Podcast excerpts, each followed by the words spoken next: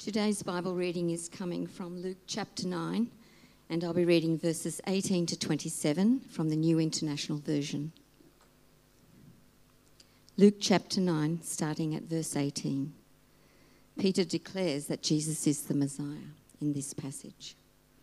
Once, when Jesus was praying in private and his disciples were with him, he asked them, "Who do the crowds say that I am?" They replied, "Some say John the Baptist, others say Elijah, and still others say that one of the prophets of long ago has come back to life." "But what about you?" he asked.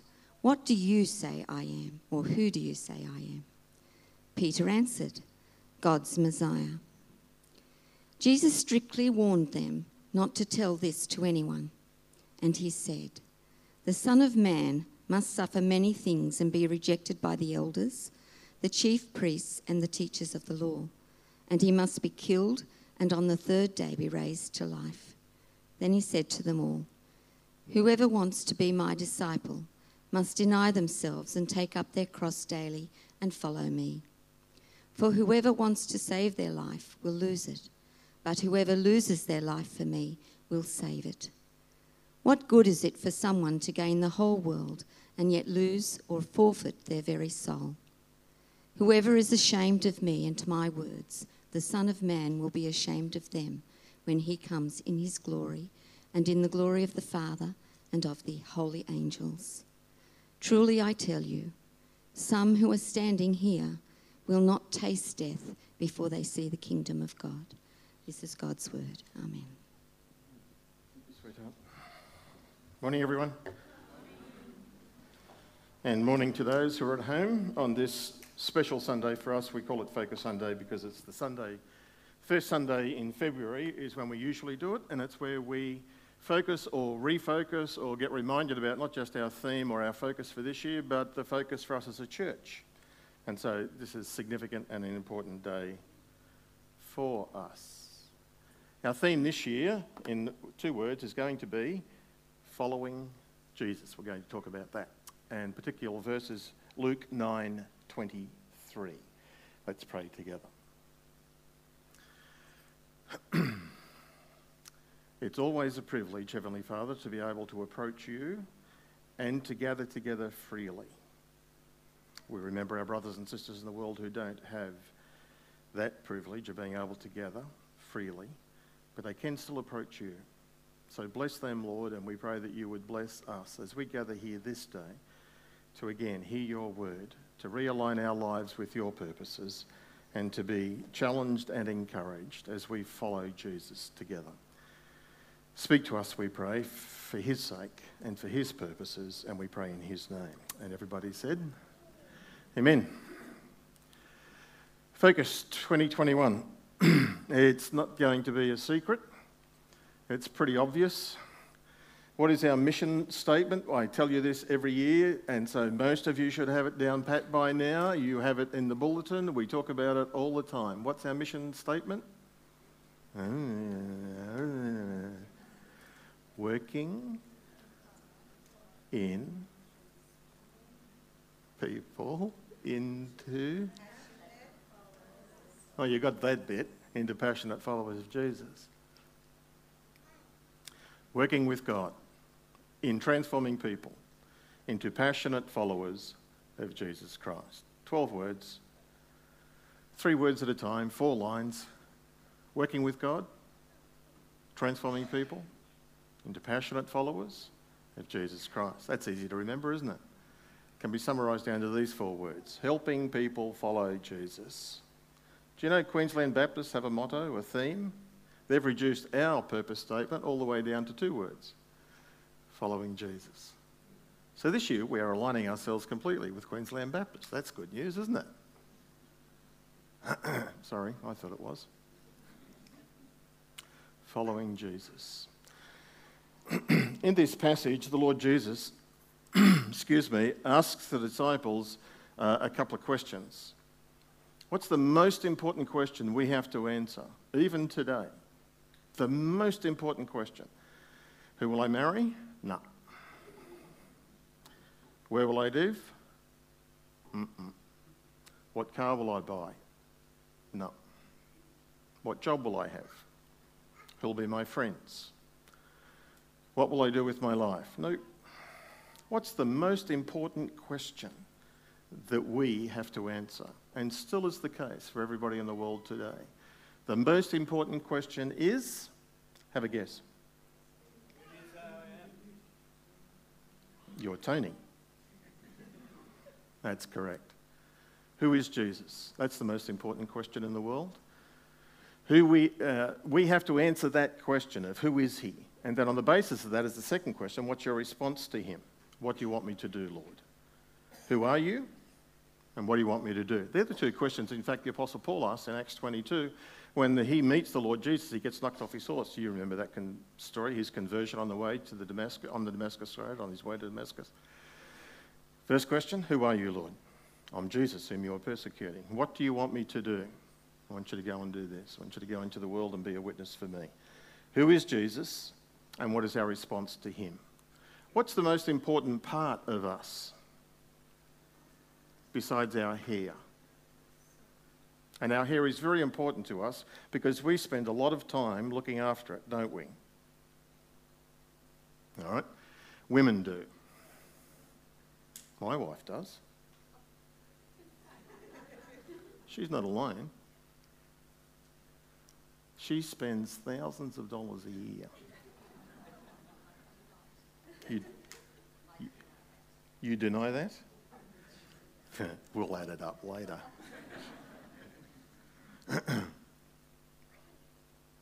My son-in-law spends money on his hair.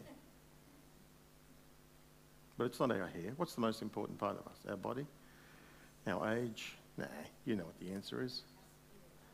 Your spirit, your eternal soul, the true inner you. That's the most important part of you. That's why Jesus gets to in this passage why he says, what does it profit a person if you gain the whole world but forfeit your soul, lose your soul? Heard of a guy called Charlemagne? Charlemagne, back in the seven hundreds. Wealthy king, died. They uncovered his skeleton years ago, and intriguingly, in his sarcophagus, in his place of burial, there is his skeleton, pointing with his finger, resting on a Bible, pointing to that verse. What shall it profit a man if he gain the whole world but lose his soul in the process? Interesting, isn't it? Most important part of you is your soul. What you do with Jesus, who is Jesus, and what does he want me to do, and from the inside of my being. They're the big issues of life. You know that. I'm just reminding you of them. And so the story so far in this passage that I want to uh, get you to is that the Lord Jesus... Um, is about two years, two and a half years into his ministry. He's been doing miracles, he's been teaching, he's been, you know, doing lots of things and demonstrating who he is. And on this particular occasion, just before this, he has, um, back in the beginning of chapter nine, you even have King Herod saying, who is this guy? Somebody said he's John the Baptist back from the dead, and so Herod's saying, who is he? Jesus feeds the five thousand. And Luke doesn't tell us this, but John does, that when he had done that, when he fed the five thousand men, that's not counting the women and kids, so you're talking about ten thousand. And some even estimate all the way up to the highest I've ever read is twenty-five thousand. So it's certainly, let's say ten thousand, we're in safe territory, counting women and kids. That's a lot of people with five loaves and two little fish, two little sardines, or the equivalent thereof. And lesson out of that is that the little that we can present to Jesus, when you give it to him, he can do something with it. Well, that's true for us still today. The people were so impressed with what Jesus did that he could feed them physically that they wanted to come and make him king. Jesus, knowing that, sent the disciples across the lake, and he stayed and dismissed the crowd. He went up the mountain. You know the rest of the story. He comes walking on the water. They get to the other side, and then he heads north, twenty-five miles north. He leaves Israel, he leaves Galilee behind, he goes north of the Sea of Galilee up to Mount Hermon, to the foothills of Mount Hermon, snow-covered mountain. Matthew is the one who tells us this in Matthew chapter sixteen. When Jesus came to the region of Caesarea Philippi, that's where he asks the question. Who do people say the Son of Man is? Caesarea Philippi is that place, twenty-five miles north of Galilee, the foothills of Mount Hermon. Mount Hermon is a remarkable mountain. Have you been there, Charlie? Yes. Ah. Then, if you get to speak tonight, then you could tell us more about Mount Hermon. Snow melts, and there's a crack in Mount Hermon that comes to this sheer rock face, about a forty-foot cliff. And through the crack, this water comes streaming out of it. That's the mouth of the Jordan River, one of them anyway. And that water flows from the snows of Mount Hermon all the way down to the Dead Sea. Source of life, water of life for the land of Israel. It's in that context Jesus is asking this question. Carved into the walls of that cliff are these little alcoves, these little niches in the walls, and they have idols, gods. One of the gods they had in there was the god Pan, the Greek god. The myth of the Greek god was that he was a god who came to earth as a human. Interesting. There was a statue of the Roman emperor there. He was a human who people thought was God on earth. Interesting context, isn't it? It's in that context Jesus says, who do people say that I am? And the answers back then were, manif- were threefold that they gave. They basically said, who do people say that I am? There are all sorts of answers then. They tell us, some people say you're John the Baptist, reincarnated, back from the dead. Some people say you're Elijah, reincarnated, back from the dead. Because you act and look like him, well, not about look like him, but you act like him, you do miracles like him, and so on. And some people say you're the prophet of old, one of the prophets who was, you're reincarnated, you were here before, but you're back again. All the answers are, you're a reincarnation, you are so famous, so powerful, you're only in your mid-thirties. How could you be so significant if you weren't here before? So people were thinking these sorts of things. He's a reincarnation. And even in the context of where he's asking it, even today, you ask people, who do you think Jesus is? They'll give all sorts of answers, wrong answers, but they'll give all sorts of answers. You know some of them, I'm, I'm sure. Some people say he's just a great moral teacher. That's it. Some people say he was a philosopher. Some people would say, and my dad was one of these, he used to anyway, I didn't hear him say it for years, but he was just a, a magician.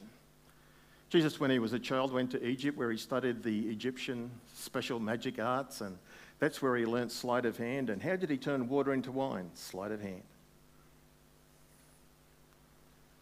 Some people seriously think that. It's interesting. The disciples thought he was, uh, the people through the disciples were saying he's a reincarnation of something of old. Before I go any further, let me give you this challenge. If you can't answer the question, who is Jesus, then do what my science teacher said to me to do. Take the Gospel of John, twenty-one chapters. Read a chapter a day, ten minutes a day, that's all it'll take. And in the process of reading the Gospel of John, one chapter a day, write down any questions that you get out of the passage, but take particular note of what does it say about Jesus, who he is, what names are used of him, what titles are, are referred to him, what does he do, what does he teach? Particularly, what does he say about himself? How does he describe himself? Read the Gospel of John, twenty-one days, ten minutes a day, write it all down, and then come and have a chat about it. And that'll help you answer the question of who Jesus is. So Jesus turned to his disciples in the context of all of these false gods and gods and the, water, the beginning of the Jordan River, the water of life and all of that. In that context, who do you say I am? They had two and a half years of clues and of teaching. And Luke doesn't tell us the full answer, but he simply says, Peter answers and says, you're the Messiah, the Christ. Matthew and Mark expand that. You are the Christ, the Son of the living God. You're not a reincarnation. You did live before. You're the Son of God. You're an incarnation. Your God come in the flesh. Now, whether Peter understood all of that at that time, don't know, probably not. That's why Jesus was so surprised. Blessed are you, Simon Peter. You know, you haven't discovered this by yourself. People haven't told you this. My Father has revealed that to you.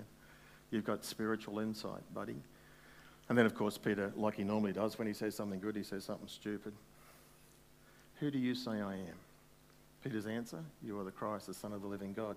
And then as soon as he said it, Jesus says, verse twenty-one, don't tell anybody. You ever thought why? Why? Well, because verse twenty-two, he goes on to give them new information. He goes on to say to them, I'm going to Jerusalem, I'm going to be rejected, I'm going to die, and I'm going to rise again from the third, on the third day. I'm not here for the crown, not yet. I'll come back for the crown, I'm here for the cross. They didn't get it, they didn't understand. If you jump down to verse forty-five in Luke chapter nine, you'll find out that this was hidden from them. They didn't understand it. In their back, in their mind, this is what they expected when the Messiah came. One, there would be political turmoil. The nation would be under some sort of oppression. Well, that was true. The Romans were heavily oppressing the people of Israel. Number two, they thought an Elijah-like person would appear. Prophecy of Malachi chapter three and four. And John the Baptist was that Elijah-like appearance. Jesus had even said that to them. So political turmoil, Elijah-like person will appear. The Messiah will come and he'll go to Jerusalem to rule. We're at stage three. You're the Messiah. We're going to Jerusalem. You're going to throw the Jews out. Uh, the Jews out. You're going to throw the Romans out. And you're going to rule. And we're going to rule with you. We're going to serve in the White House of the Messiah in Jerusalem. And then Jews from all around the world will return. And there'll be shalom. The kingdom of God will come. There will be peace. Because it's you. You're the Messiah. That's what they expected, and Jesus had to reinform them, that's not correct. That will happen one day, but not now. That's in the future.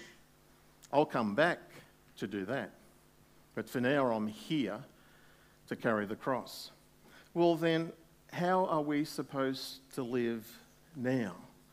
And that's what Jesus goes on to tell them. Luke nine. twenty-three. If anyone, whoever wants to be my disciple, whoever wants to follow me, you have to do three things. Number one, deny yourself. Take up your cross daily and then come follow me. It's not about going to Jerusalem and throwing the Romans out. Jesus would go to Jerusalem and he would borrow a donkey. You know this story. And riding that donkey was another demonstration. He was the coming king. He was the promised king, humble and riding on a, a donkey, the, the colt of a donkey. He enters Jerusalem, and when he entered Jerusalem, they thought he would turn uh, right and go to the palace of Antonia, where Pilate was, where the Roman uh, government was in residence, and he was going to kick him out.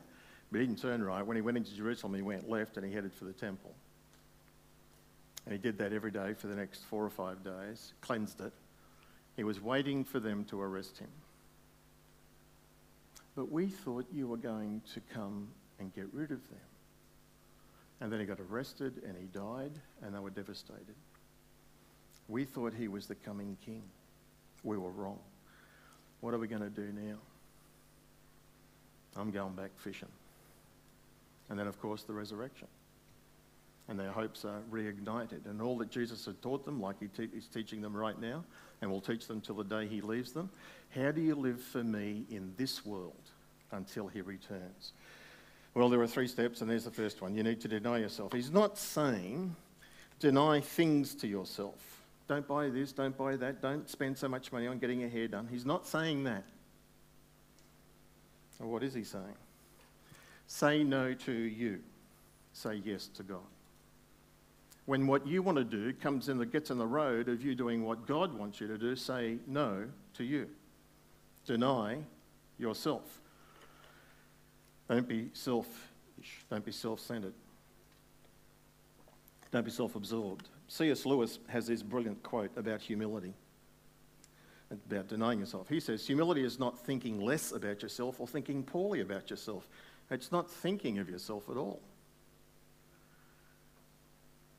Deny our sinful selves, most certainly. Reject whatever gets in the road of you doing what's going to please God. It's putting aside your intentions, your wishes, and saying, Lord, here I am. What do you want me to do? It doesn't mean that you don't plan. It doesn't mean you don't have goals and have ambitions, but it means you submit those to him. Lord, what's your will and purpose for me? You cannot be a people pleaser and a Christ pleaser at the same time. That's why this is the first step, that you must deny yourself. If you're not doing that, you're not his disciple. You cannot begin to follow Jesus until you make this decision every day. Who's in charge? He is. Of what? Everything in your life. Self-denial is not you hating yourself, but it's exalting him. There can only be one first, the King. If we are to follow him, then we cannot be asserting ourselves, our will, our wants, our wishes. So denying yourself is a negative action. Stop putting yourself forward and wanting your agenda and your way. Say no to you. And please, let me um, underline this again. It's not so, just stop doing everything that you enjoy. Jesus is not saying, you know, look, come and yield yourself to God's purposes and come and be miserable like I am. He's not saying that. Jesus wasn't miserable.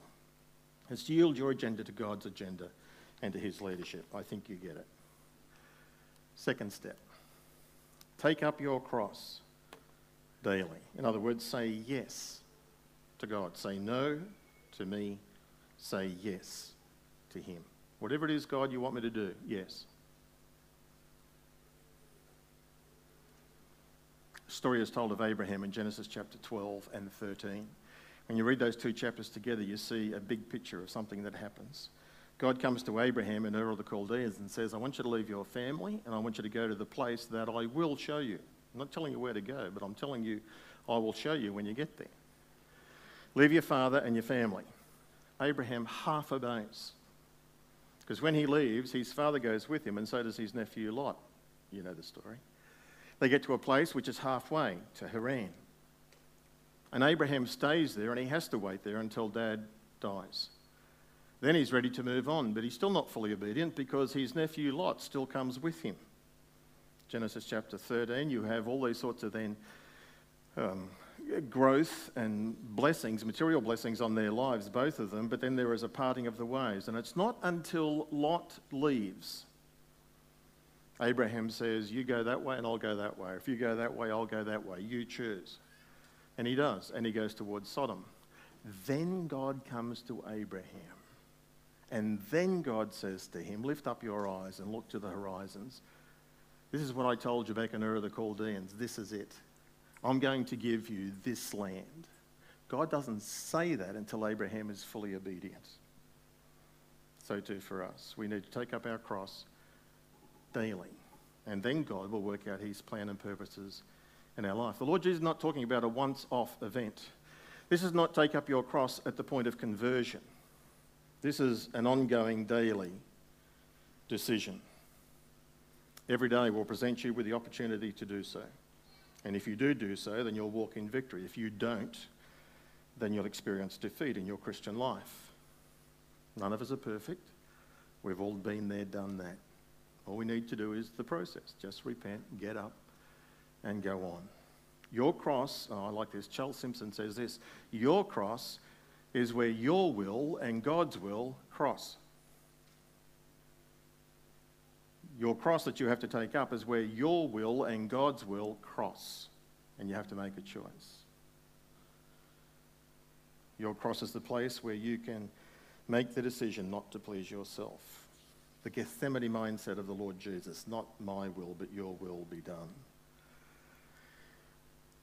Your cross is not what many people mistakenly say, that's that inconvenience or that annoyance or it's my spouse, or it's my mother-in-law, or it's my boss, or it's my bad neighbour. It's, that's not your cross. Your cross is your decision to deny yourself, to die to yourself every day, and to follow him. That's what Jesus is talking about. It's voluntary, it's daily, and it's permanent. In the ancient world, when you saw a person carrying the cross, it wasn't a nice thing, it was a terrible thing, it was an awful thing, and it was intentionally that way. It was the indication that a person who had been rebelling against the authorities, had been caught, had been found guilty, and now he was carrying his cross to the point of execution. That's what Jesus is taking, that experience in his world, and saying that's what you have to do every day. Take up your cross. The one that you used to rebel against, God, has now charged you to be guilty, and you are to be executed, die to yourself, and you are to live for him. Take up your cross. That means submission to the one who is in authority over you. That's what it means. Submission without reservation. The demand of the cross is universal. It's for all of us. It's perpetual. It's every day. It's personal. You do it. And it's painful. It's death to self-importance, death to self-absorption, death to self-advancement, death to self-dependence, death to self-interests. Take up your cross and come and die, Jesus is saying. He could mean, I want you to leave your home, I want you to leave your friends, I want you to leave your career, I want you to leave your state, I want you to leave your country. It could mean that. And it has for some. It could also mean, I want you to stay where you are, I want you to stay in your career, I want you to stay in your location, I want you to live for me. Right in that context. Come and follow me, not come and be miserable. I finally found this quote, David Watson in his book, says, a person who was being crucified, three truths of it is, they are facing one direction, there is no looking back. They're not reconsidering their decision to follow Jesus. They're facing one way. They've said goodbye to the world. They're not going back. They're not going back to please and satisfy their own flesh. And number three, they have no further plans of their own. I am totally in God's hands at his call. Whatever God wants me to do is what I'll do. Later on in, this cha- in chapter fourteen in Luke, the, Jesus says, whoever does not carry their cross and follow me cannot be my disciple. That's why he says in this verse, Luke nine twenty-three, that we must take up our cross and follow him. And then in the process of following him, this is step three. Deny yourself, take up your cross daily, and follow him. He leads, we follow. It's a command. It's a call not only to be saved, but it's a call to be changed, to be transformed, to be a passionate follower of Jesus. We have to do exactly what he wants us to do. The four words of this submission, this following Jesus, are to obey him, to submit to him, to be faithful to him, to persevere, to keep doing it. In the ancient world, when one nation conquered another, they would have two large poles, and between it they would put like a spear or a crossbeam at about that height, about a metre and a half. And that everybody who had been conquered had to go under it. You had to bow to go under it. You had to submit to the new authorities. That's what Jesus is saying. Take up your cross and submit to me. Some people will say yes to this and they intend to follow the Lord Jesus one hundred percent. I trust that's you. I hope it's you. I intend to give my all, but we, I slip, I stumble, I fail. Well, get up, recommit, and intend to follow him again, one hundred percent. Repeat, day after day after day after day, like Groundhog Day. And as you repeat it day after day after day, you will learn more and more and more, and you'll get better and better at it. I intend to follow him, one hundred percent. I hope there is nobody here, but I, probably there is. You have no intentions of following him one hundred percent. You're going to give fifty percent or twenty percent or ninety percent, but it's not one hundred percent. There is still some part of your life that you're holding back. I hope that's not you. Some people will say, okay, I'll do the church thing, full stop. Oh, all right, I'll do the church thing and I'll join a connect group. Next Sunday, sign up, sign, all right. I'll do the church thing, I'll join a connect group, and I'll join a ministry group. Or I'll do all of that. I'll go to church, I'll be in a connect group, I'll spend daily time alone with Jesus, I'll serve in a ministry, I'll give over ten hours a week to the life of the church serving him, but I won't be faithful at home. I won't be at work. I won't be anywhere else. If that's the case, if you're in that second group, I'm going to follow Jesus fifty percent. Jesus doesn't say, well, that's okay. Give me what you can give me. He says, you're not my disciple. everything or nothing. That's what he requires. That's why it's you must deny yourself, take up your cross and follow me. Must. It's an imperative. It's a command. It's required. When was the last time people saw the Lord Jesus? I need to hasten to the end. When was the last time the public saw Jesus? Or when did Jesus make his last public appearance? You need to think about this. His last public appearance when he was visible to the world. Not to just to his followers, but to everybody, was the cross. And then he's died and he was buried. He never appeared to the world again. He appeared to his disciples. He appeared to those who would come to believe in him. He appeared to a limited number. The next time Jesus appeared publicly, if you like, was actually in the lives of his disciples, of those who were following him. That's the fifth gospel. How do people see Jesus today in us? God wrote five Gospels, an old evangelist said, Matthew, Mark, Luke, John, and our life. As we follow him, as we are his disciples, denying ourselves, taking up the cross, and following him.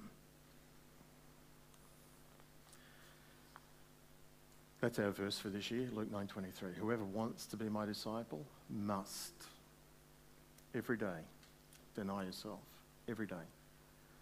Take up your cross every day. Follow him every day, not just on Sundays, every day. How does this work out?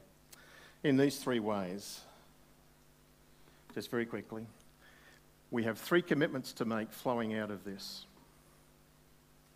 We need to be committed to God. That's number one and the most important, every day.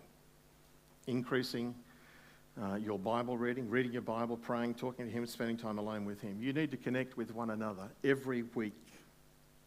Some people get into the habit of just simply gathering together with God's people once a month. Some do it fortnightly, some do it every three weeks. Increasingly, not just here, throughout the nation and throughout the world, disciples are beginning to gather less and less. It's a harmful trend. We need to be connecting with one another every week. Commit to worship, commit to fellowship, commit to a connect group, connect with one another.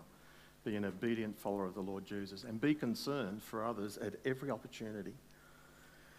Show and tell the gospel. Live the life. Make an appointment to spend with God. Schedule a meeting with one another and be open to divine appointments. That's what God's wanting us to do. Committed to him, connected with one another and concerned for others. Every day, every week, and at every opportunity. Grab a hold of that. Luke nine twenty-three is our verse for this year. Whoever wants to be my disciple, deny yourself, take up your cross daily, and come follow me. That's why we're going to do the Master Life course. That's every part of our ministries that we do this year. This needs to be our focus, our purpose, and our drive. Why are we doing this? Because we want to tell people about Jesus. We want to help people follow Jesus to become more like him. Let's pray together. Lord, at the beginning of this new year, and hopefully, Lord, as we enter a season where the vaccine for coronavirus will enable us to return more to normal, Lord, help us likewise to make a new start. We pray that you would um, help us to stop making excuses. Help us to act in faith and obedience to you. To make these three steps every day. And Lord Jesus, put your Holy Spirit in each of us. Fill us with him and with your love. Forgive us for everything that we've ever done that is wrong. For the times we've gone astray, the times we haven't denied ourselves, the times when our agenda has been what's been driving us. Clean the slate, Lord, with your blood and in your mercy and grace. And can you make us new? New and passionate followers of yourself. Help us to become the people that you have always intended us to be. Lord, you're the potter. We are the clay. Reshape us in your image, we pray. And everybody said, Amen.